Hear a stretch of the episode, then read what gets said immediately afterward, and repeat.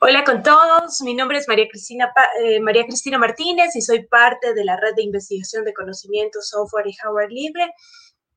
Y este panel es parte de la campaña Educación Libre, un espacio impulsado por OpenLab Ecuador, Laboratorio Ciudadano de Tecnologías y Cultura Libre, con la ayuda del Fondo de Respuesta Rápida y Derechos Digitales.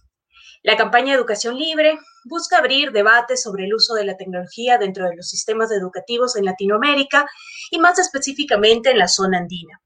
Queremos explorar las diferentes experiencias y aprendizajes que nos ha dejado la pandemia y en general los diferentes planes de soberanía tecnológica y educación impulsados por los gobiernos. Eh, pero también queremos abrir un espacio para discutir sobre estrategias para orientar políticas que mejoren la educación desde perspectivas soberanas. La semana pasada dimos inicio a esta campaña con nuestro primer panel que podrán verlo en nuestro canal de YouTube, donde quedarán grabados no solo el anterior o este, sino todos los 12 paneles que tenemos planificados. En esta sesión, eh, el día de hoy hablaremos sobre tecnologías libres para la educación superior técnica y para ello contamos con dos eh, invitados eh, que nos van a apoyar con esta conversación y pues que será todo un placer poder compartir con ellos. En primer lugar, tenemos como invitado el día de hoy a Pablo Roballo, eh, quien es eh, coordinador de la carrera de desarrollo de software del ICT de Nito Juárez, fundador del proyecto Nurtec, eh, también es promotor del uso del software y tecnología para la transformación social y educativa, es conferencista y, entre otras cosas, es ingeniero en sistemas y máster en ingeniería de software y sistemas informáticos. supongo que ya tenemos en pantalla a Pablo que nos acompañará el día de hoy. Y ahora también eh, voy a presentar a Jared López, que es nuestro segundo invitado del día de hoy. Jared es eh, activista del software libre, apasionado de la docencia y miembro fundador de comunidades del software libre en Bolivia y Latinoamérica.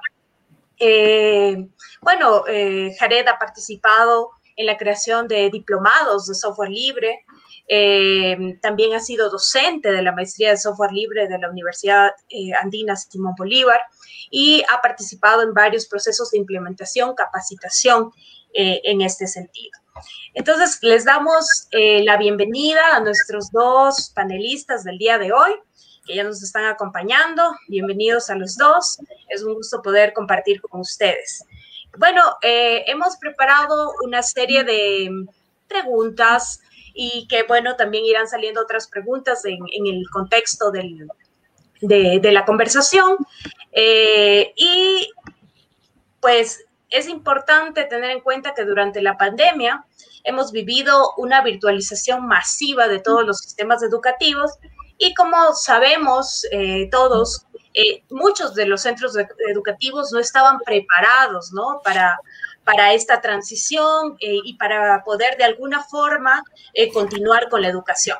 Por eso, eh, muchos centros educativos tomaron decisiones, por ejemplo, de, en el uso del software privativo, ¿no? Con el fin de tratar de seguir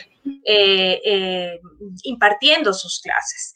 en este contexto, queremos también conversar con, con nuestros invitados sobre si ustedes creen eh, que estas decisiones que se tomaron en el momento de esta transición eh, pueden afectar de alguna forma eh, los planes de uso de software libre en, en, proyectos educativos a futuro y también cómo serían estas buenas prácticas de esta implementación del software libre o dificultades que se han presentado en este proceso también en el contexto de la pandemia. Entonces, bueno, ahora vamos a empezar, si les parece, con Pablo. Igual que nos cuenten estas, estas cuestiones justamente en base a sus experiencias y que también nos cuenten cómo han ido trabajando en base a esto. Pablo, por favor. Muchas gracias, qué gusto poder compartir este espacio con ustedes. Y sí, eh, ciertamente la pandemia eh, marcó un antes y después respecto a cómo las organizaciones, las familias, las personas, los docentes, todos los que participan en el proceso de enseñanza-aprendizaje tuvieron que adaptarse y adecuarse de un día para otro a la tecnología. Eh, eso en algunos casos ha significado decisiones apresuradas donde lo único que se buscaba era garantizar la continuidad y en otros casos, como es en el lugar donde yo trabajo, en el Instituto Benito Juárez de Avirac, que ya veníamos desde hace un año con un proceso de utilización de software libre para, la, para el uso de las plataformas virtuales de aprendizaje, eh, fortalecer aún más eh, esas capacidades técnicas para el trabajo y la implementación.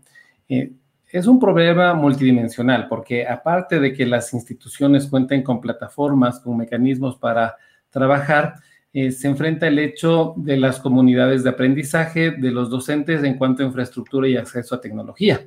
Eh, hay muchos casos donde hay estudiantes que no disponen de equipamiento para conectarse o comparten equipos entre dos o tres personas para eh, acceder a la educación virtual, que eso es un reto a superar. otro reto a superar también es las capacidades de los docentes que de pronto eh, han tenido que transformar sus hogares en estudios, ¿no? O sea, ver que tengan buena iluminación, invertir en micrófonos, en cámaras, eh, invertir en subir su ancho de banda, porque, y eso viene a costo de los docentes. Esto sumado con las plataformas, con las herramientas, con la tecnología para el poder eh, dar las clases. Y hay resultados variopintos, ¿no? Entonces hay personas tal vez que tienen un perfil más afín a la tecnología, que ya venían haciendo videollamadas con frecuencia o que estaban como listos para esto, que fácilmente se han, se han adaptado. Y en cambio hay otros docentes y otros estudiantes que realmente el, choque, el, cambio de la modalidad también ha resultado muy fuerte. Otras variables que se deben considerar es el hecho de que en el proceso de educación no solo radica en lo que se da en las aulas y en el dictado de la clase misma, sino esta interacción social entre estudiantes con docentes y entre estudiantes, que también e, es un reto el cómo retomarlo, ¿no? De inicio lo que ha sucedido es que todo el mundo se ha aislado en, sus casas, se ha aislado en la computadora, hay una tendencia muy fuerte eh, a no, no compartir, solo reunirse lo mínimo, entonces ese aislamiento también hace más difícil esos procesos. Como docente yo puedo decir, cuando yo estoy con mis estudiantes en un salón, al dar un concepto nuevo, solo con regresar y ver la, mirada de respuesta que tengo del salón, puedo saber si estoy eh, llegando a buen puerto o no con el concepto que estoy tratando de transmitir.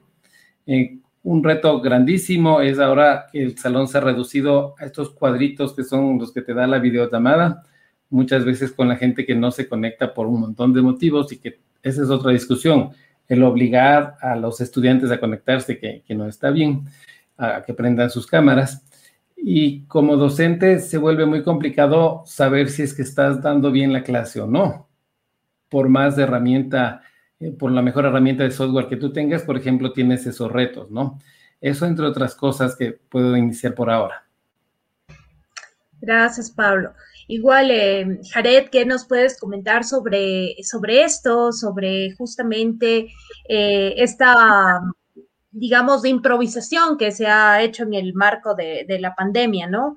Y cómo se ha dado o no esta relación con el software libre o qué prácticas en particular has tenido tú como experiencias o dificultades, ¿no? No, no, te, no se te escucha. No sé si eh, Ahora, ahora. Ya, es que estaba en mute. Eh, como les estaba comentando, el, eh, Pablo ya nos, ha dado un panorama un poco más genérico de lo que es eh, el problema, pero también hay que ver eh, que el mundo ha cambiado y hay que aprovechar ese cambio. ¿no? el cambio ahora es lo que antes se tomaba como transformación digital, como pasarse de la presencial a lo virtual, de ver si las competencias se pueden llevar de ese ambiente al otro entonces ha cambiado ese paradigma y ha, también ha colocado en, un claro escenario que, que la gente mm, o los, los, los, los, actores que están involucrados en esto no estaban preparados para ningún caso, ¿no? En nuestro caso particular en Bolivia, desde el 2019 tuvimos un problema bastante serio de, se puede decir, de, de restricción de, de de caminar en las calles por los problemas políticos que tuvimos. Entonces, más de un mes estuvimos sin ir a clases, sin ir a trabajar, ¿no? El 2019. En octubre, de, en noviembre de 2019 estuvimos con problemas políticos Y esto de forma muy personal a mí me, me llegó porque el hecho de no poder ir a trabajar, de no poder ir a enseñar, entonces me, me, tuvo que armar con muchas herramientas de software libre para que pueda continuar este proceso. ¿no? Ya uh, un poco andando más allá del, del, problema que se tuvo políticamente y después de la pandemia, eh, yo, yo ya estaba con ciertas herramientas que en la pandemia pude ya un poco utilizarlas y mejorarlas. ¿no? Eh, yo sé que ha cambiado totalmente el enfoque para dar clases, pero los docentes siguen con la idea de que están con la idea de que voy a pasar clases y en vez de que estén presencial, me van a estar viendo, ¿no? Yo, por ejemplo, en una universidad, cuando estuvimos haciendo un tema de transformación digital para que todo sea virtual, entre comillas, el concepto que tenían unos docentes de una universidad, ¿no? Era colocar un profesor en un aula y filmarlo para que 20 aulas tengan eh, la, la, la, la, visión de ese docente dictando, ¿no? Entonces, ese concepto se está traspasando actualmente al tema virtual. Eh, no, no hay una preparación para entender que lo virtual no es solo estar en un momento dado todos juntos, sino que se deberían tener otras formas para que se puedan transmitir la información y el, y el docente ser un guía, un tutor, alguien que ayude para que pueda resolver después eso. Entonces, no hay esa, no hay esa lógica. Los docentes todavía están con la cultura de eh, quiero pasar clases, pero aunque no estés presencial, me tienes que ver, ¿no? Y ahí hay un problema que tengo con, con el tema de las cámaras, con BibluButum, que no está hecho para eso totalmente, no, no, no es Zoom, es, eh, estas herramientas no son Zoom, no, no son videoconferencias como lo que estamos haciendo ahora, sí necesito verlos, que me vean, que pueda ver mis expresiones y todo lo demás y compartir con los que estamos hablando. Bueno, en general, eh, todo este escenario lo que me ha planteado es que si tenemos problemas, y eso yo creo que en el software libre no es algo que ya lo tenemos arraigado, se tienen que convertir esos problemas en oportunidades. Y eso es lo que ha pasado, ¿no? Eh, ya estableciéndonos, estabilizándonos políticamente en, nuestro país, se han retomado nuevamente las ideas de que el software libre tiene que ser implementado y la educación actualmente ya se tiene una infraestructura eh, totalmente con software libre y están con políticas públicas para que no se pueda cobrar para utilizar esos, esos servicios por temas de datos, ¿no? En los celulares para que uno pueda ingresar y no lo cobra. Entonces, ha habido grandes avances, pero se tiene que también acompañar con el tema logístico que no se viene, no está bien desarrollado, ¿no? Eh, esto ha pasado desde el, desde el año 2000, si mal no recuerdo, 2008, si, si mal no recuerdo, se entregaron computadoras a los profesores y no se les hizo la capacitación que se tenía que hacer. Entonces, está pasando algo muy parecido, ¿no? Entonces, hay avances, sí, pero se tiene que acompañar con unas buenas políticas públicas que engranen y hagan que todo funcione correctamente, ¿no? Desde el mismo hecho que al docente se le dé algo y no se le dé un soporte, entonces el docente va a decir, ¿qué hago? ¿No? Se me paró, tengo un problema, ¿a quién hablo? ¿No? Entonces, todas esas cosas no, se está viendo claramente, ¿no? Pero como comunidad de software libre estamos preparando talleres, hemos hecho, tenemos un grupo donde ya tenemos más de 150 docentes que están preguntando y nosotros estamos respondiendo en todas esas consultas. Entonces, eso sería marcado en esta primera etapa, entonces, para que podamos entender, ¿no? Sí, muy bien. Eh, gracias a los dos. Eh, bueno, en este contexto, eh, justamente recordarles que el eslogan de esta campaña es liberemos la educación de las transnacionales y me parece súper importante como punto de reflexión, ¿no? ¿Por qué liberarla de las transnacionales? ¿A, qué? O sea, porque al final, justamente, y, y en base a lo que mencionan, ¿no? Todos pudimos de alguna forma eh, digamos, continuar las clases con los sistemas eh, privativos, con el software privativo de alguna forma, pero no se pensó en primera instancia en el software libre, ¿no? ¿Cuáles creen que hayan sido esas limitaciones para que esto no ocurriera, para que no se lo tomara como primera opción? Porque también eh, tiene sus beneficios, ¿no? Y eh, un poco saber cómo, si ustedes ya en su experiencia pudieron, si al, principio usaron privativo, cómo hicieron esta transición y cómo la gente, cómo eh, toda la comunidad educativa se fue apropiando de, esta, eh, de estas tecnologías libres. Eh, Jared, para comenzar contigo en este caso. Ok.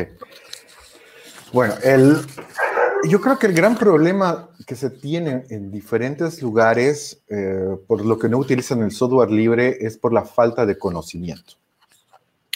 Al momento que se tiene un problema, entonces eh, no hay un análisis de un, conjunto de personas que digan, bueno, cuál es la mejor herramienta y sobre esa herramienta trabajemos y empecemos a, a avanzar, ¿no? Eh, eso ha pasado, yo creo, el año pasado, cuando estuvimos con todo el problema político en Bolivia. Eh, los actores que estaban en ese momento tenían una visión eh, retrógrada de lo que era el Estado y también de las políticas que se habían avanzado. Y como, como toda cultura de política en, Latinoamérica, si alguien entra en lo que estaba haciendo el anterior, está mal. En pocas palabras. Entonces, esa, esa combinación, esa mala combinación, lo que nos ha causado es que el año pasado se hayan dado eh, un escenario donde todos los, el intento que hubo de, retomar clases se realice con software que era de, de empresas que eran eh, a nivel internacional, ¿no? multinacionales como Google, Microsoft y Cisco. Este problema ahora se está, se está arrastrando en los docentes porque en este momento, aunque no se, se tiene la plataforma, no todos están pudiendo acceder por temas burocráticos, administrativos, por un tema de ancho de banda en algún caso. Entonces, están retomando al uso de esas plataformas que nos han legado en el, el, año pasado, ¿no? Eso es un problema, eso es un problema. El otro problema que estoy viendo también es la falta de información y de, de, de, capacitación a los docentes actualmente, ¿no? Eso también se está viendo claramente. Entonces, no es uno solo y otro. Entonces, están acompañados ambos problemas para lo que se ha podido utilizar tecnologías privativas en ese momento. A nivel general, a nivel general, por lo que yo veo, ¿no? por lo que he podido palpar también a nivel empresarial, en, en entidades privadas, el uso de Moodle es bastante generalizado, es casi como un estándar, se puede decir, en Bolivia. ¿no? Lo que no ha podido llevar ese estándar ha sido a los colegios. ¿Por qué razón? Porque los colegios no, tienen, no tienen un equipo, no tienen un equipo técnico, como lo que estaba diciendo, para que puedan sostener ese proceso en ese momento a ese colegio. ¿no? Actualmente el Ministerio de Educación ha asumido esa responsabilidad y junto con otros ministerios ha, han implementado un, un, una infraestructura para que puedan soportar a más de 200 alumnos, ¿no? O dos, perdón, de 2 millones de alumnos. Entonces, todo eso yo creo que ha, eh, ha, traído en este momento lo que tenemos como en estos meses para que no se pueda ir avanzando completamente. En general, eh, el año pasado no se tenía el conocimiento, no, tenías, no tenían el equipo para poder realizar eh, este análisis correctamente y tampoco se tenía esa visión y las ganas, ¿no? Como les he dicho, la parte política, yo creo que es a nivel latinoamericano, es una visión de destruir lo que viene antes y yo voy a construir algo nuevo y va a ser mejor. Entonces, esa visión creo que se mantiene y bueno, eh, lo que ha pasado eh, en el uso del software propietario o, o, de servicios, estamos arrastrando un poco este, estos meses. Espero que ya eh, se formalice y se informe más a los docentes y esto vaya encaminando bien. Gracias, eh, Jared. Eh, Pablo, en ese mismo sentido, eh, ¿cómo consideras, si consideras que por qué no fue la primera opción el software libre? Y bueno, también en base a lo que ha comentado Jared, eh, estas políticas públicas que se deben implementar, implementar ¿no? Eh, para apoyar todas estas circunstancias que ha que nos han acompañado durante la pandemia en la implementación de nuevas tecnologías para la, eh, para la educación. Eh, ¿Cómo piensas y cómo ves el panorama para, en este sentido? Entonces, por ejemplo, dentro de nuestro instituto, nosotros tenemos 1.600 estudiantes, tenemos una planta de 90 docentes.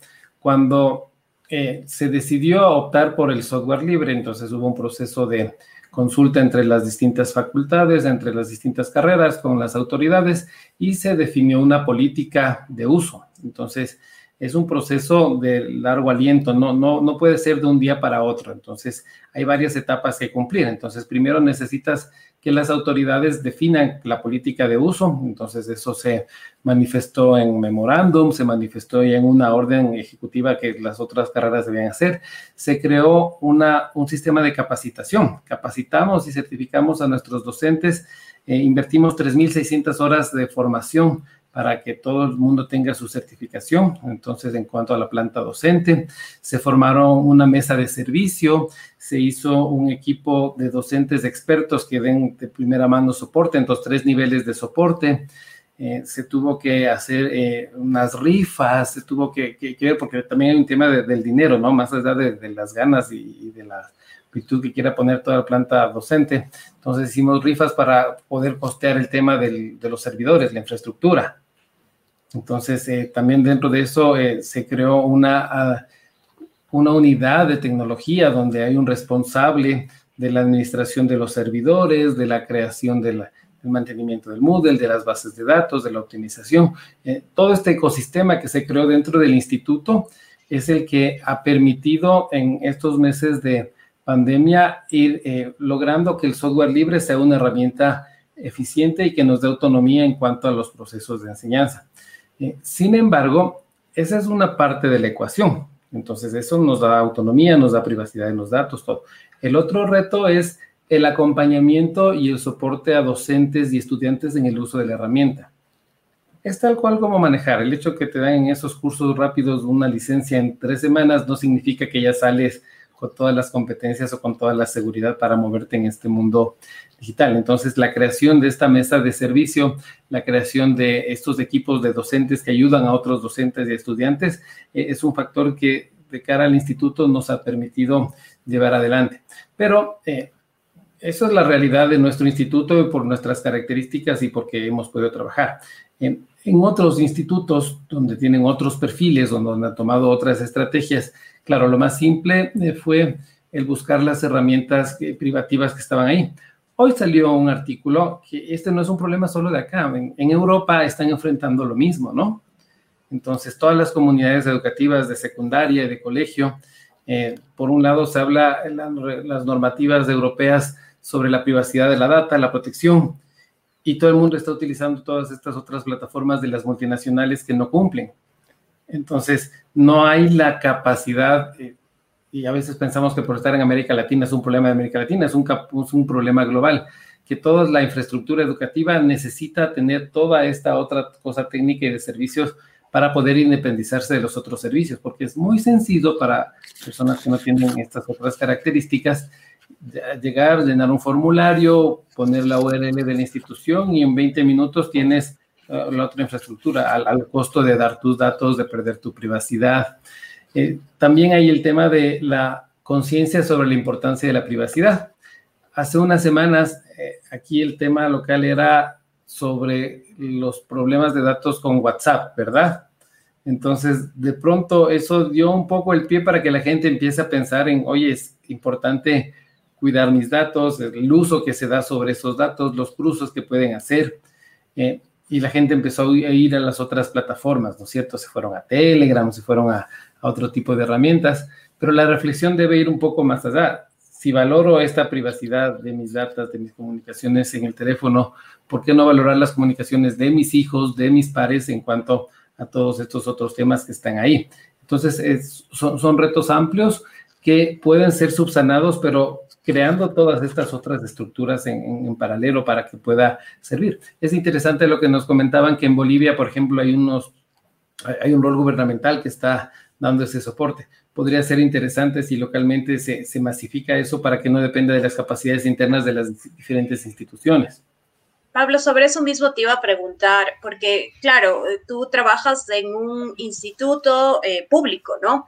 ¿Hasta qué punto eh, ustedes pudieron tener esa autonomía para tomar esas decisiones sobre, porque yo tengo entendido, sí, que tal vez a nivel de instituto había esta libertad, pero por ejemplo a nivel de la educación básica sí se dieron como ciertos lineamientos. Bueno, al principio definitivamente no, porque todo el mundo tuvo, tuvo que implementar eh, lo que tenía al alcance, ¿no?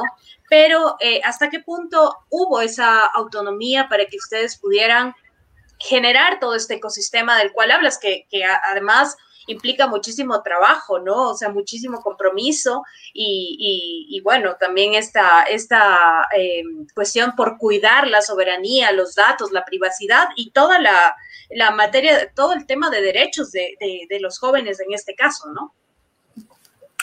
Mm, nosotros como instituciones tuvimos la, la disposición de crear entornos virtuales de aprendizaje. E, esa era la, la, guía que se dio, pero no había restricciones respecto al tipo de herramienta que se eligiera para eso, porque eh, la, disposición estaba más bien en el tema o preocupada, orientada hacia el tema operativo. Entonces se, definen reglamentariamente los entornos virtuales de aprendizaje, pero no se explica qué. Eh, a nivel de CENESID, que es quien nos, nos gobierna, están trabajando en algunas plataformas de, de gestión eh, que nos han informado que próximamente van a ser implementadas. Eh, desconozco el alcance, no sé si son netamente administrativas o también van a incluir este tema de, los campus de, enseñanza virtuales. Eh, no tengo ese detalle, pero hay, un trabajo sí a nivel de, de CENESID en ese sentido. Bueno, Jared también nos, nos habló de estas eh, digamos, barreras, ¿no? Eh, que, tienen muchos de los docentes para poder adaptarse a estas herramientas. Y, creo que una de las cuestiones eh, fundamentales es hablar de cómo generar esta apropiación de estas tecnologías libres eh, en los docentes, ¿no? Y que sean parte de, su cátedra, ¿no? De, su, de su quehacer docente, ¿no? Y eso un poco bueno, eh, también Pablo nos, nos, comentó un poco su sistema, su ecosistema, pero en este sentido, ¿cómo, cómo hacer que los docentes se apropien de, las tecnologías libres, ¿no? Eh, ¿Cómo incentivar y también que conozcan cuáles son los beneficios, eh, tanto para ellos como para los estudiantes y toda la comunidad educativa? Jared. Claro. Ya, eh, bueno, un poco eh, felicitarles, ¿no? Eh, a Pablo por lo que han hecho. La verdad que es un son, son temas que no se valoran porque está en back-end todo el proceso y al final solo ven el front-end o una página y todos entran y todos están felices, pero detrás de todo eso ha habido un trabajo, ha habido capacitación y todo lo que menciona eso es bastante loable y si está bien estructurado sale adelante el proyecto, ¿no? Ahí lo está demostrando Pablo con lo que ha hecho. Bueno, para que los docentes puedan tener, eh, yo creo que se apropien de lo que es el software libre, es que tienen que primero entender qué beneficios les da utilizar software libre para dictar clases, para hacer sus para hacer, mandar a hacer tareas, para desarrollar sus actividades y etcétera. Hay que entender dos cosas bien claras. Eh, una cosa son los servicios que se tienen a nivel de Internet, que en, general ya estamos colocando algo bien claro. Eh, en Internet nada es gratis eh, y si algo es gratis, tú estás pagando con tus datos, con tu información. Así de simple. Entonces, lo que han hecho, por ejemplo, en, Pablo, en, su, en su entidad educativa, ha sido agarrarse la responsabilidad para tomar el, problema, como se dice, agarrar el toro por los cuartos. Muchas entidades educativas no hacen eso, ¿no? Se van a lo fácil, que es contratar un servicio o contratarle a Google o a otra empresa para que le dé toda la infraestructura. Esto trae problemas a la larga para el usuario, para los alumnos y para el docente. ¿En qué sentido? Hay dos problemas en Bolivia que se tienen, ¿no? Uno es que el, costo del Internet es bastante alto para móviles, ¿no? Según lo que estaba viendo, todavía somos el, uno de los más caros Internets en Latinoamérica, ¿no? Entonces, eh, eso es un problema serio, ¿no? Y el otro problema es que se acostumbra al alumno y al docente para que puedan utilizar esa herramienta y después, pues, después de un tiempo como lo que dijo Zoom, ¿no? Zoom dijo el año pasado que no iba a tener límite y todo lo demás, y ahora no sé si estará este año más con esa idea, ¿no? O si eres profesor, seguí adelante, te vamos a dar una cuenta gratis, o tienes licencia educativa, y, y todo ese, ese tipo de, eh, de, de marketeo, y marketeo barato para mi gusto, ¿no? Es más, yo cuando empecé a dictar docencia, eh, en mi época de talibán, eh, de software libre, porque hay etapas, la, la, gente que está en el software libre tiene etapas, y hoy les decía ¿no? a los docentes, ¿por qué, ¿por qué enseña Microsoft Office o, esas herramientas? Eh, Microsoft les paga a ustedes para que hagan esto, ¿por qué lo hacen? No? ¿qué, ¿Bajo qué sentido se está educando alumnos sobre una herramienta para que después esos alumnos tengan que comprarla, ¿no? Eh, ¿Cuál es la lógica? ¿A la universidad Microsoft le está pagando o qué está pasando? ¿no? Esa, esa, esa mentalidad eh, no pude entender en ese momento y todavía me cuesta entender ahora cuando veo universidades que dictan herramientas totalmente así cerradas.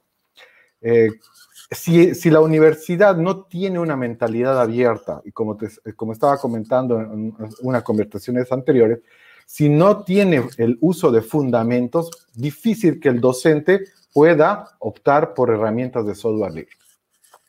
Hay, hay universidades y entidades muy técnicas que se van al, uso de herramientas.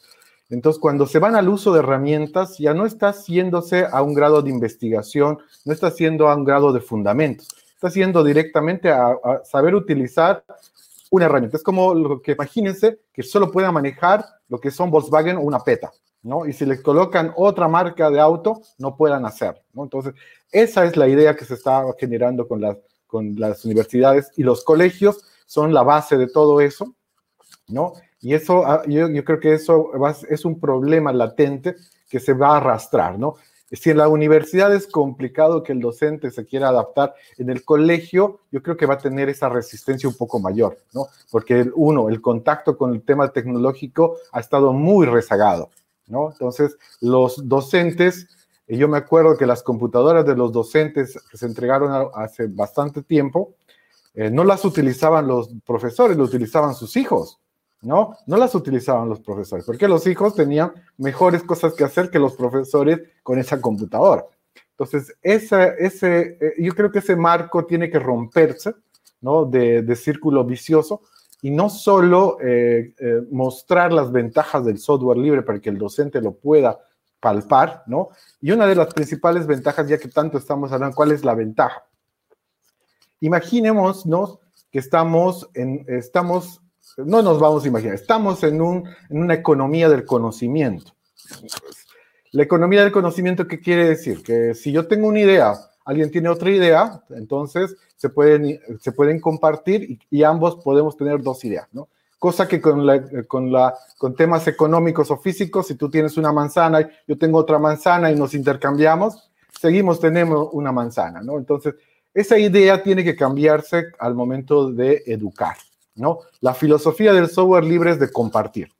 Y no solo compartir el software, el software es conocimiento. Entonces, imaginémonos que eh, cuando un docente quiere transmitir una clase, está transmitiendo ese conocimiento de él hacia sus alumnos. ¿Cómo lo hace? ¿Qué herramientas utiliza? ¿Bajo qué ética? ¿No? La ética para un docente, eh, para mí es lo principal, ¿no? Yo siempre que voy hablando y hablaba con bastantes colegas, me daba un poco de, no me ofendía, pero sí me daba un poco de, ¿cómo le puedo llamar? Uh, no de rabia, pero sí me, me frustraba que varios docentes te decían, toman esta herramienta y craqueenla o búsquenla de forma piratería, de una forma ilegal, para que la puedan utilizar en sus clases, ¿no? Y entonces, ¿qué se está fomentando cuando se está educando, ¿no? Entonces, la parte ética también es importante cuando uno enseña. Y el software libre abarca todo eso. Cuando tú enseñas a utilizar una herramienta con software libre, el alumno se lleva esa herramienta y lo puede implementar en su casa. Si, va, si sale ya para trabajar y conoce bien la herramienta, se lleva la herramienta a su trabajo y lo empieza a utilizar. Entonces, ese ciclo virtuoso que lo podemos llamar es el que el docente tiene que saber llevarlo a cabo, ¿no? Entonces, eh, hay diferentes herramientas de software libre.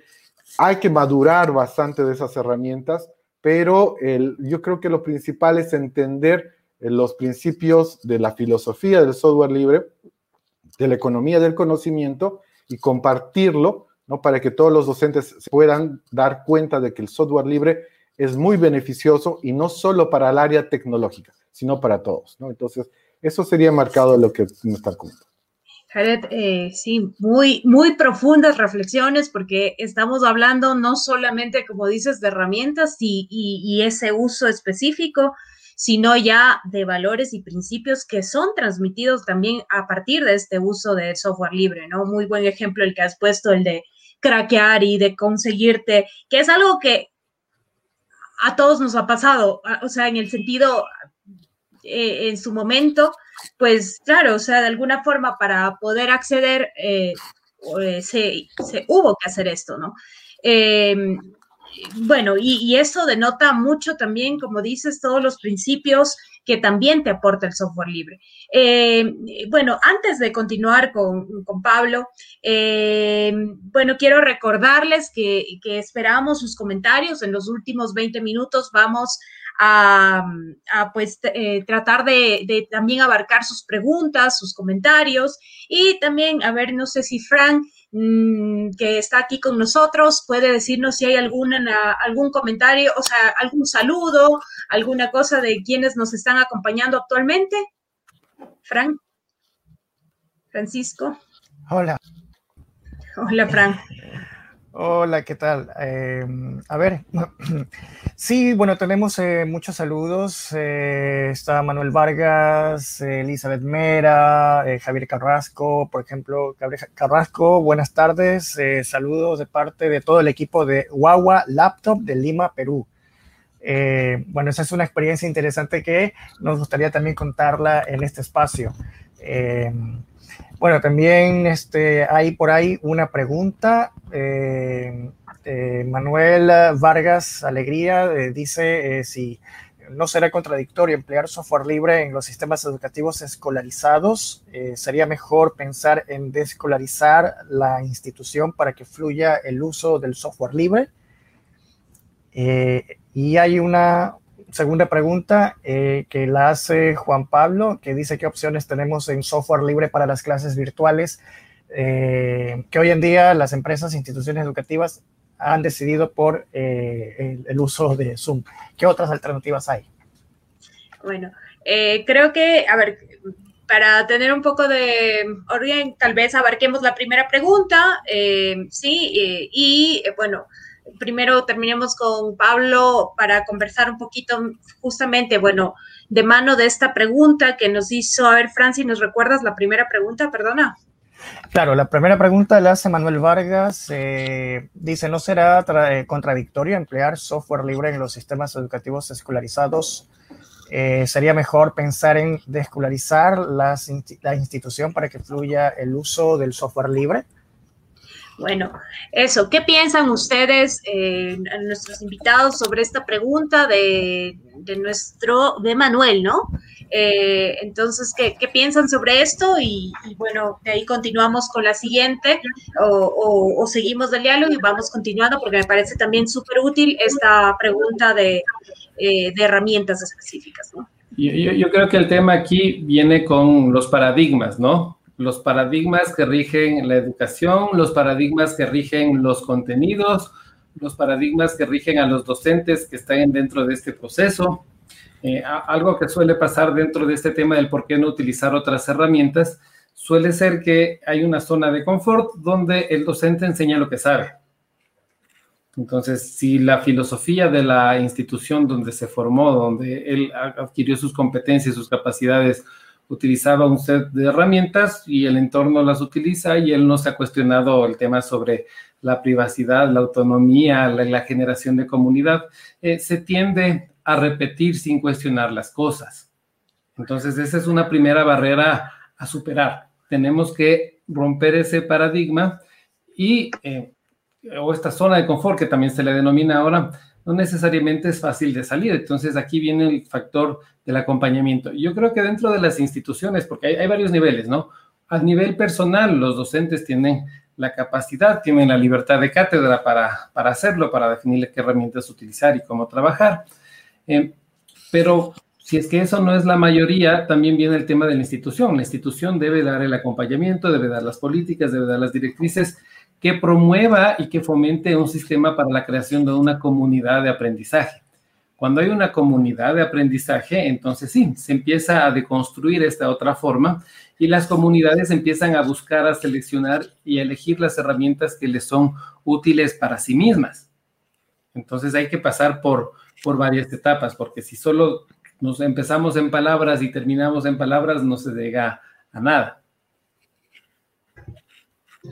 Jared, ¿algún comentario de tu parte sobre la sí, pregunta? Sí, por ejemplo, yo estuve participando, asesorando para hacer una política pública para temas del, de la virtualización y cómo se podría reutilizar las computadoras que se han dejado en los colegios para que el, el ciclo de cuarto medio se pueda, puedan utilizarlo y se pueda mejorar, ¿no? Y algo que sí me dejó bien claro es que eh, yo sé que hay mucha, yo soy, yo soy un, como lo dicen, un fanboy de software libre, pero eh, entiendo yo que hay realidades que se tienen que cubrir. Eh, el software libre no es el fin. La educación, la educación eh, existe sin el software libre, ¿no? Pero si queremos dar una educación integral, queremos dar una educación con ética, con moral, ¿no? El software libre encaja perfectamente, ¿no? Estas son cosas que son pues como el cielo y la tierra, el mal y las estrellas, ¿no? Algo que están complementados. Eh, cuando hablamos de, volver de un, de un, de un o de, de, una escolaridad, de una forma de educar y tratar de decir que hay que cambiarla para que recién utilicemos el software libre, no. El, el software libre es, el, es la herramienta, es el medio para llegar al objetivo, que es educar y eh, mejorar una educación.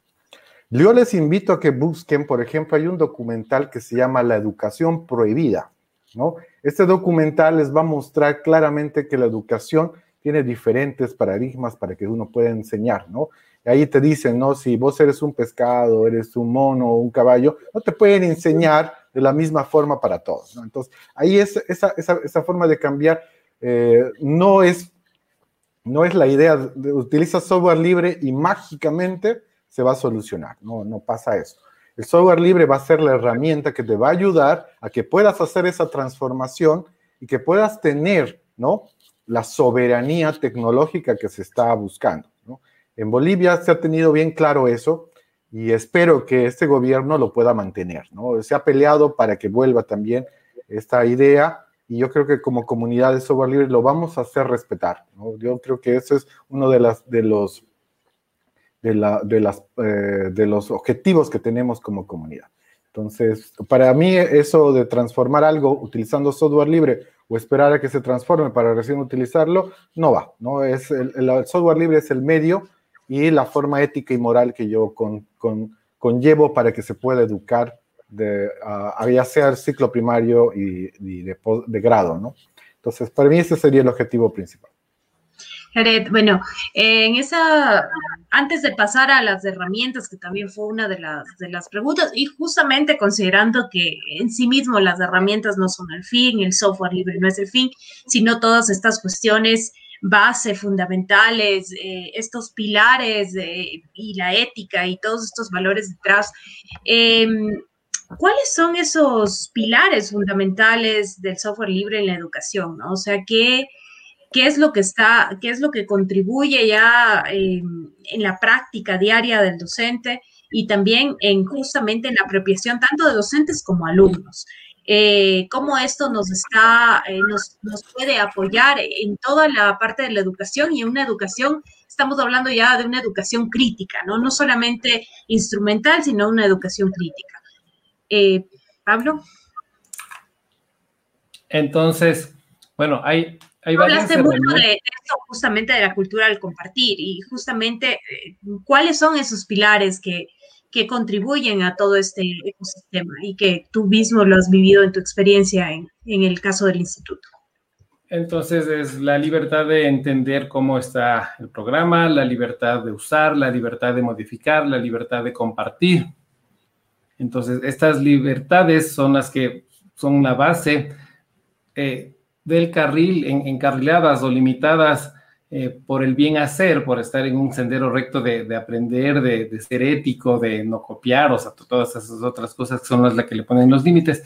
Estas libertades son las que se constituyen en el eje donde estas comunidades tienen las herramientas para poder eh, elegir qué herramientas utilizar o qué herramientas no utilizar. ¿Ya? Entonces, e, eso nos hace también un poco más pragmáticos en el sentido de que lo que yo necesito es resolver mi problema educativo. Entonces, como comunidad, si no existe esa herramienta, ¿cómo la construyo? ¿Cómo lo que está a la mejor? Y estas comunidades empiezan a interconectarse con otros eh, trabajos que tenemos, o sea, eh, con otras comunidades eh, locales, con comunidades nacionales, con comunidades internacionales, y se empiezan a hacer clústeres, se empiezan a hacer grids, que estos grids resuelven los problemas. Ese es el reto, tal vez más allá de las mismas herramientas, el pensar en comunidad, porque eso significa eh, aprender una nueva forma de trabajar, aprender a consultar. La consulta es una herramienta que permite la toma de decisiones y que significa que cuando yo entrego a la comunidad una idea, una herramienta, esta puede ser modificada por los demás, puede ser cambiada, incluso puede ser dejada de lado, pero eso no significa que yo debo resentirme o debo imponer mi idea o mi herramienta o mi metodología. Y a nivel de las comunidades, eso es tal vez un poco más, el paso más complicado de arranque que el mismo uso de la herramienta. Una vez que se crean estas comunidades que eh, pueden identificar cuáles son sus problemas, cuáles son sus necesidades, se vuelve como más simple el buscar las herramientas, el elegirlas y empezar a implementarlas. Jared, eh, en este mismo sentido, eh, y como haciendo justamente eh, énfasis en esta soberanía tecnológica también, ¿cómo crees que, cuáles son esos pilares fundamentales que pueden apoyar toda esta transición también? Ya.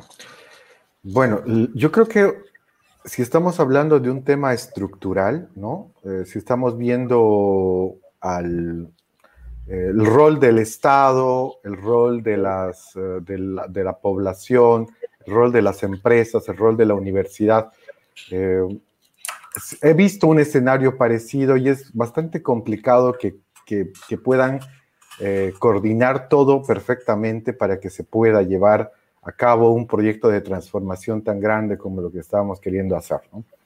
Si no, bueno, es, es complicado, pero no imposible.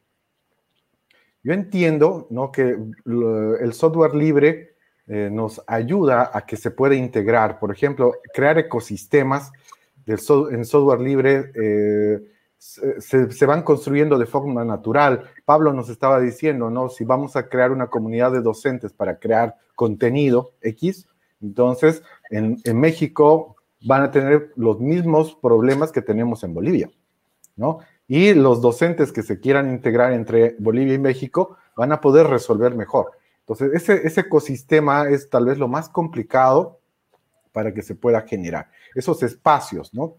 Actualmente, si el Estado realiza algo, eh, las universidades en Bolivia tienen, eh, no sé si se pasará lo mismo en México, las universidades privadas, claro, tienen su, idea y su visión muy separada, pero las universidades públicas tienen eh, lo que se llama autonomía. Y esa autonomía es lo que ha bloqueado nuevamente para que eh, se pueda integrar ¿no? la visión del Estado con lo que es la política pública del uso del software libre y las universidades que generen investigación y desarrollo para poder satisfacer otra vez eh, las necesidades de la población. Eh, esos dos pilares para mí son muy importantes, el sector privado ya se va a ir acompañando. Yo siempre digo, si, el Estado empieza a utilizar software libre de forma masiva, va a haber mucho más cantidad de empresas que van a dar servicio para que puedan desarrollar ese software libre, para que puedan actualizarlo, para que puedan capacitarse, ¿no? Entonces, la sociedad al final es la más beneficiada. Uno, su información está segura porque la, infraestructura y todo lo que se va a desarrollar tiene que estar en un ambiente seguro y con todas las medidas y utilizando software que se pueda auditar, ¿no? Y el software libre es el mejor software para que se pueda auditar. Y en la parte de innovación y desarrollo que tienen que tener las universidades, que es su responsabilidad, también tome, tome cartas y pueda resolver esos problemas. Entonces, si se pueden juntar esos cuatro pilares, la filosofía del software libre, como lo estaba mencionando Pablo, van a hacer que se pueda desarrollar, ¿no? Para que la gente que haya hecho un desarrollo pueda reutilizarlo, ¿no? Se necesita tener el acceso al código. Para que lo puedan adecuar a otras cosas, también necesitamos el tema de que tenga licencia de software libre. Para que pueda mejorarse, también necesitamos que tenga software libre, ¿no?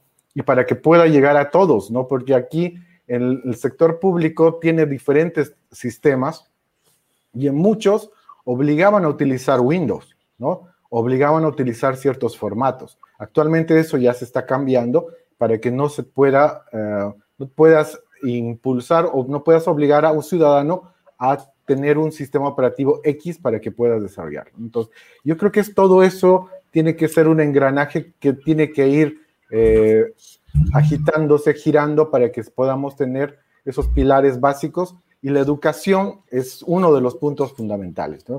Si las universidades y los colegios no tienen, no tienen esa cultura de investigar, innovar y desarrollar, entonces pues vamos a quedarnos troncados totalmente. Así es.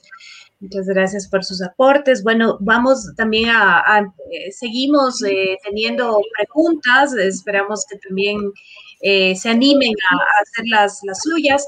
Vamos, vamos al tema de las herramientas, que además sí fue, es, es una duda, bueno, es una pregunta que, que, está aquí de Juan Pablo, ¿no? Y lo que nos decía antes, ¿qué, qué opciones tenemos en software libre para las clases virtuales, las empresas, las instituciones educativas? Eh, y que todos estos, eh, digamos, se han limitado al uso, por ejemplo, de la plataforma Zoom, ¿no? Entonces, un poco saber en su experiencia y en las clases que han tenido que eh, implementar, cuáles han sido sus ecosistemas, sus herramientas específicas que han usado en su experiencia. Ya, yo, yo quiero decir que una ventaja que ha tenido Zoom es que ha obligado a que las clases hagan en 45 minutos, que es la sesión gratuita de Zoom. no, fuera de broma. Entonces, eh, hay distintas categorías de herramientas en función de los problemas que yo quiero resolver. Entonces, si yo estoy en un momento de eh, dar una clase presencial en modalidad socrática, que es lo que se llama, por ejemplo, yo necesito estar conectado con todos, una alternativa libre eh, en videoconferencia pura y dura es Jitsi Meet. Entonces, Jitsi Meet es un software gratuito, es encriptado. Fácilmente las personas, una vez que ponen el URL sin registrar sus datos, eh, sin poner en riesgo nada, pueden eh, crear sus propios salones. De hecho, yo lo utilizo mucho cuando estoy trabajando, promuevo mucho el trabajo en grupo. Entonces, hacemos una parte de la clase, se plantea un problema y luego todo el mundo tiene que separarse en equipos de trabajo. Entonces, cuando necesitamos hacer equipos de trabajo, eh, todo el mundo comparte el link del salón que ha creado, rápidamente se van y yo como docente voy como saltando entre estos salones para hacerlo. Claro, me dirán, no es tan elegante como la solución pagada de Zoom, ¿no es cierto? O sea, Zoom tiene una maravilla en la que uno pone salones, los crea, los junta, los separa, les pone timer. Eh, ok, tienes el presupuesto, dale, no hay problema. Pero eh, si estamos pensando desde esta perspectiva de, de software libre, Jitsi es una muy buena herramienta que te permite eh, solucionar esto. Eh, tenemos... Antes de continuar, eh, no sé si van, no si estoy pidiendo mucho, pero sé que esta herramienta nos permite poner una, una banda en movimiento y quizás si es que se puede, podríamos ir, porque aquí hay docentes que, que les gustaría pues también ver y conocer estas herramientas, a ver si podemos ir poniendo, por ejemplo, Pablo nos ha compartido Gypsy, ¿cierto?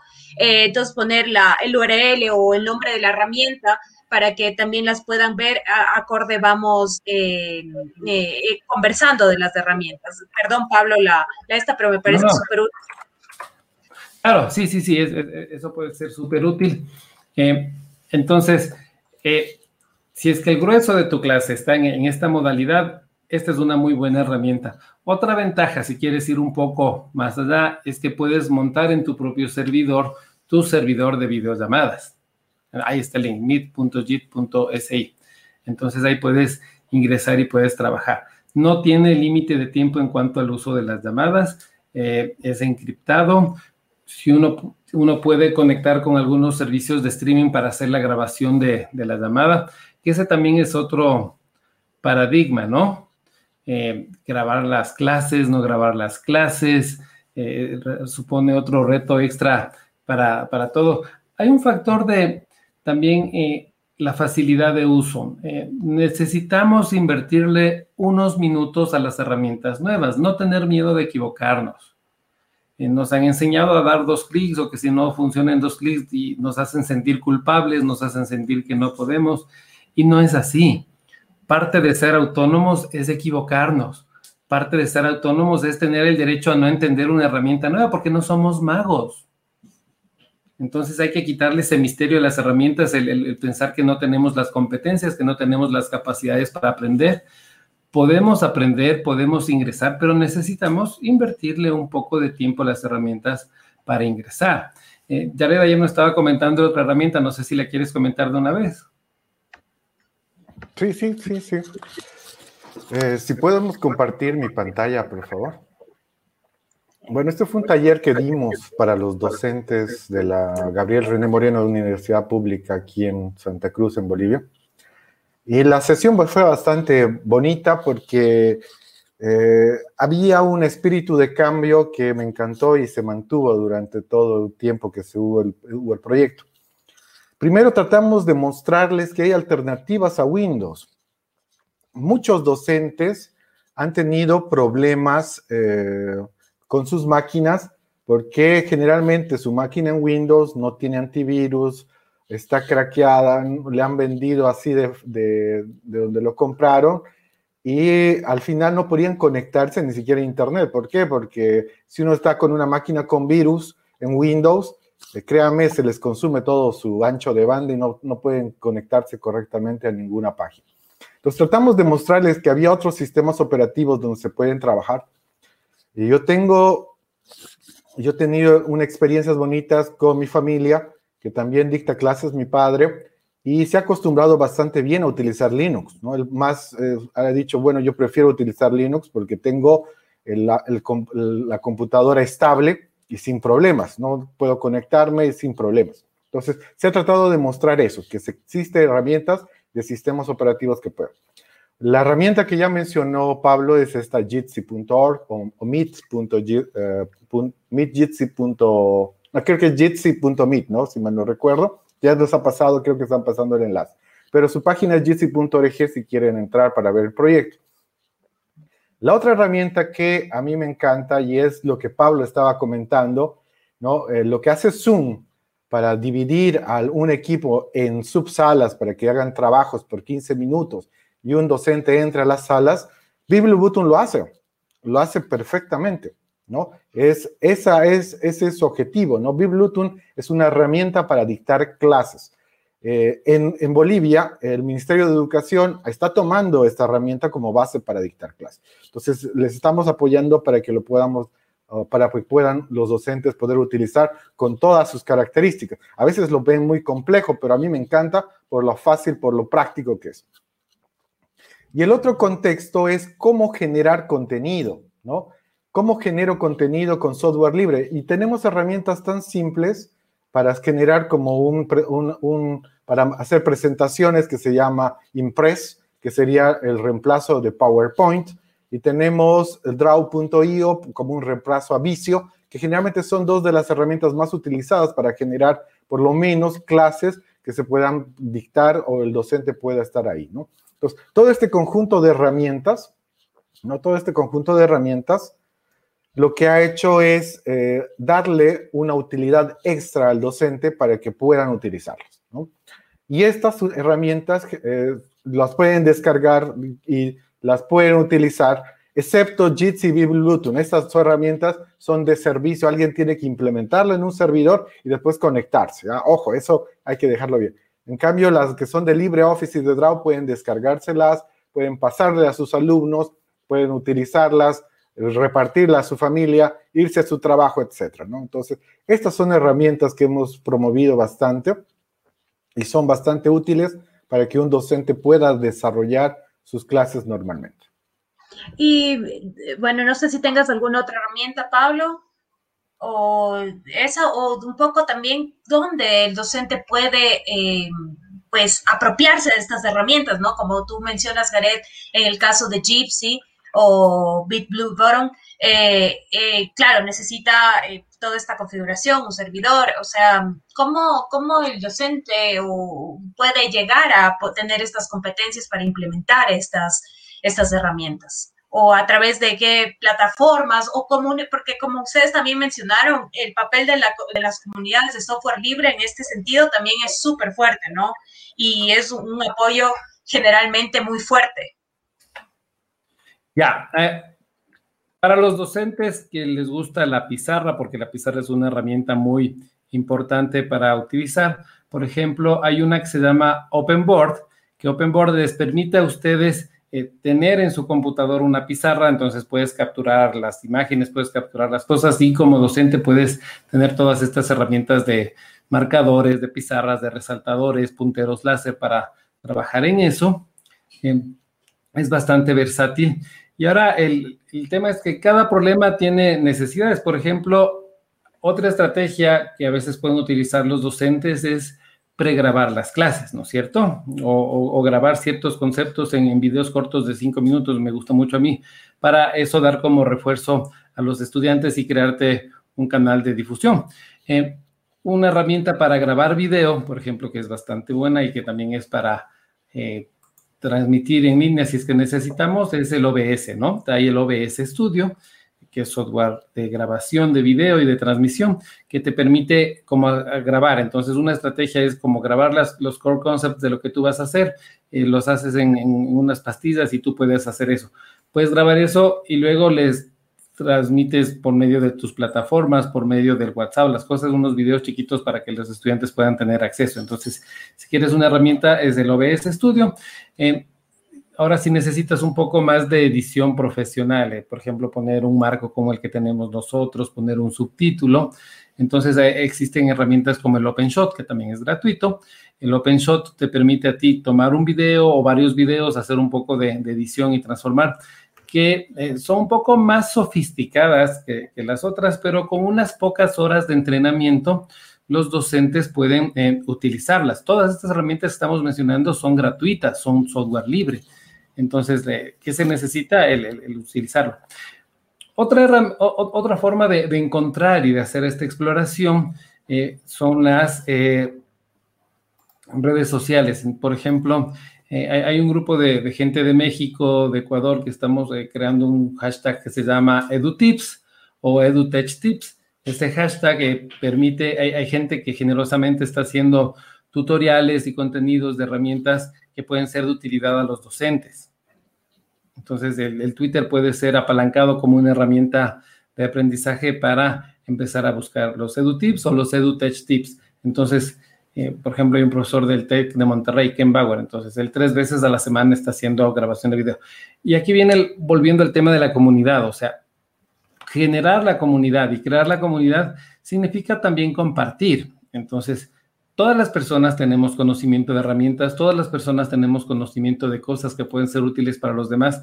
Y una cosa muy importante es el poder comunicarlas. Entonces, usar estos hashtags ayudan a masificar su uso, ayudan a que más personas puedan conectarse, más personas puedan trabajar. E, esas son algunas de las herramientas principales que me vienen a la mente. Ahora, estaba con mute. Eh, bueno, nos han dado pues algunas, algunas herramientas. Eh, no sé si, Fran, tengamos nuevas preguntas de quienes nos están acompañando eh, a través de la transmisión. Eh, sí, bueno, hay una última pregunta. ya, ya estamos ya a la, a la hora de, este espacio, así vamos a acabar con esta última pregunta de Vahid Masrour. Eh, un querido amigo, gracias por estar conectado acá. Eh, saludos. saludos por seguirnos, un, activista de, las comunidades de, wikipedistas, Wikimedia. Eh, bueno, él dice, ¿cómo ven eh, los, nuestros invitados la transición de una educación de emergencia en línea a la integración de las herramientas TICS en los procesos educativos? Desordenada, no hay se ha dejado en libertad a cada institución a torear el toro como le venga. Entonces, en organizaciones que tenemos la infraestructura que les he mencionado, hemos creado todo esto, ¿no? Una dirección, una mesa de servicio, capacitación, apoyo, que, es una inversión a, largo plazo que nos funciona. También estamos empezando a dar soporte a otros institutos amigos que no tienen esas capacidades, que no tienen esas competencias para eh, llevarles en, el camino de, esta senda de, tener la autonomía en cuanto a, las herramientas, eh, pero eh, sin embargo, a mis ojos eh, falta más difusión sobre la, importancia de, tener esta autonomía, falta también asignación de, recursos. ustedes saben, en, Ecuador la educación pública más bien ha, ha sufrido un proceso de, recortes, ¿no? Entonces, eh, eso también limita las opciones que las organizaciones tienen respecto al implementar eh, estas iniciativas. Y otra cosa que es importante es crear más espacios como este de difusión, donde podamos conectar, donde podamos juntarnos. Eh, nuestra institución está abierta a, dar soporte y colaborar con cualquier otra organización educativa. tenemos el know-how y con mucho gusto podemos empatar y ayudarnos. Jared. Ya. Eh, eh, bueno, el, yo creo que al final eh, cualquier implementación, cualquier implementación o cambio de paradigma va a ser siempre caótico si no se ha tenido planificación. Y en este caso, bueno, no he visto el tiempo ni he visto la gente que haya realizado esto de forma por lo menos planificada, ¿no? Aunque entiendo, entiendo que la infraestructura que ha montado el ministerio para soportar más de dos millones de estudiantes tiene que estar preparada, ¿no? Tiene que estar preparada. No estamos hablando, pues, de, mil personas, estamos hablando de millones de, de, alumnos que tienen Bolivia para que puedan utilizar esta plataforma. Entonces, esa parte yo, yo, yo entiendo por lo que he escuchado, sí está preparada. Ojalá. Ahora, la planificación para que el docente pueda utilizar correctamente esa plataforma es lo que eh, se, está, eh, se tiene, la, se tiene una, una falencia estructural. ¿no? Como les he dicho, desde el momento que se han entregado computadoras hace más de 10 años, ya creo que va a pasar eso, no ha habido este ciclo de te enseño, te doy la herramienta y te enseño, ¿no? Toma la herramienta y bueno, como dice Pablo, sálvese quien pueda, ¿no? Ahí vamos a estar hablando de esos términos. Y eh, los docentes en este momento están con eso. Va a ser muy complicado que se pueda reestructurar algo en tan corto tiempo, aunque yo tengo fe, yo tengo siempre la esperanza, soy positivo, para que sobre la marcha se vaya parchando y se vaya construyendo un camino que pueda llegar a que el docente, el alumno, puedan utilizar correctamente todas las competencias TICS y las herramientas que les van a acompañar. Entonces, yo espero que se pueda hacer en Bolivia, por lo menos. Yo tengo la idea y la esperanza que sí se pueda, pero eh, por el momento se ha lanzado una infraestructura, se ha dado unas cuantas capacitaciones y los alumnos y los docentes todavía no está cuajando para que puedan desarrollar correctamente. Bueno, sí, la reflexión, bueno, seguramente nos, nos quedan muchísimos retos porque más allá de las herramientas también están las pedagogías, el, entender el, nuevo ecosistema de aprendizaje, ¿no? Porque como se ha mencionado aquí, eh, no se trata de replicar una clase eh, que, se hacía en el aula, sino de justamente utilizar todos estos recursos y todas estas pedagogías que soportan y apoyan eh, todo ese proceso de, enseñanza-aprendizaje. eso em, eh, quiero agradecerles. Sé que tenemos muchísimas cosas más que hablar y sé que posiblemente nos dé para algunos otros temas más eh, que podríamos abordar en otra eh, ocasión, pero sí quiero agradecerles muchísimo a nuestros invitados por todas sus experiencias, a Pablo, a Jared, por compartirnos todo esto.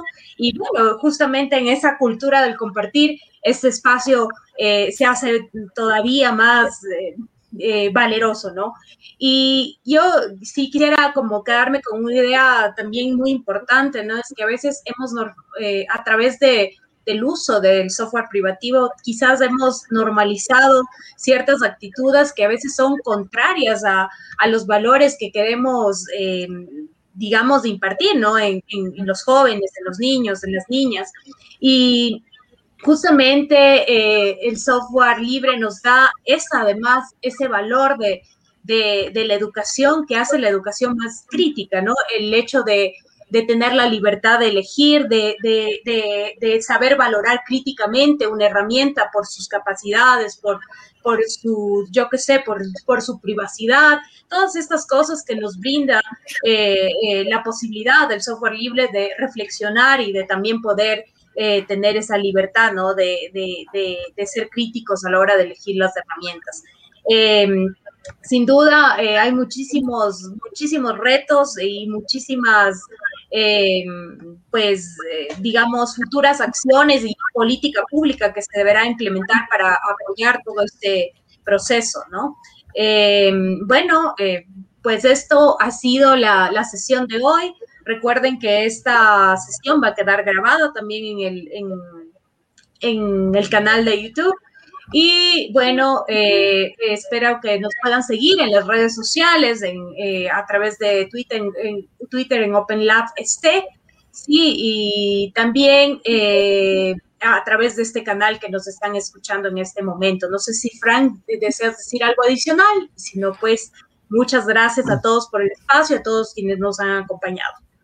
No, bueno, solamente lo último, el último mensaje. Primero, agradecerte, María Cristina, por, esta genial moderación, agradecer también a la Rueda de Conocimiento Libre. Y eh, la próxima semana, bueno, primero que nos quedamos con, o al menos yo también me quedo, no sé si ustedes, eh, pero me quedo con una idea que ha girado durante todo el conversatorio que tiene que ver con comunidades, comunidades de aprendizaje, decía Pablo, ¿no? Eh, y sobre comunidades, justamente, pues vamos a tener una sesión la próxima semana. Eh, y pues bueno, eso estará anunciado en el sitio web del Open Lab.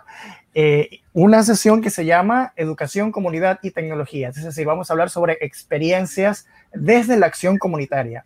Son dos experiencias eh, muy interesantes que nos van a contar dos grandes activistas. Y bueno, no solo pierdan. Entonces, nos quedamos con esa idea para la siguiente sesión sobre comunidades, experiencias comunitarias. Muchas gracias por estar con nosotros.